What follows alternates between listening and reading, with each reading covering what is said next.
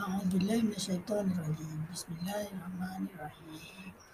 Allahumma salli ala sayyidina Muhammad wa ala ali sayyidina Muhammad.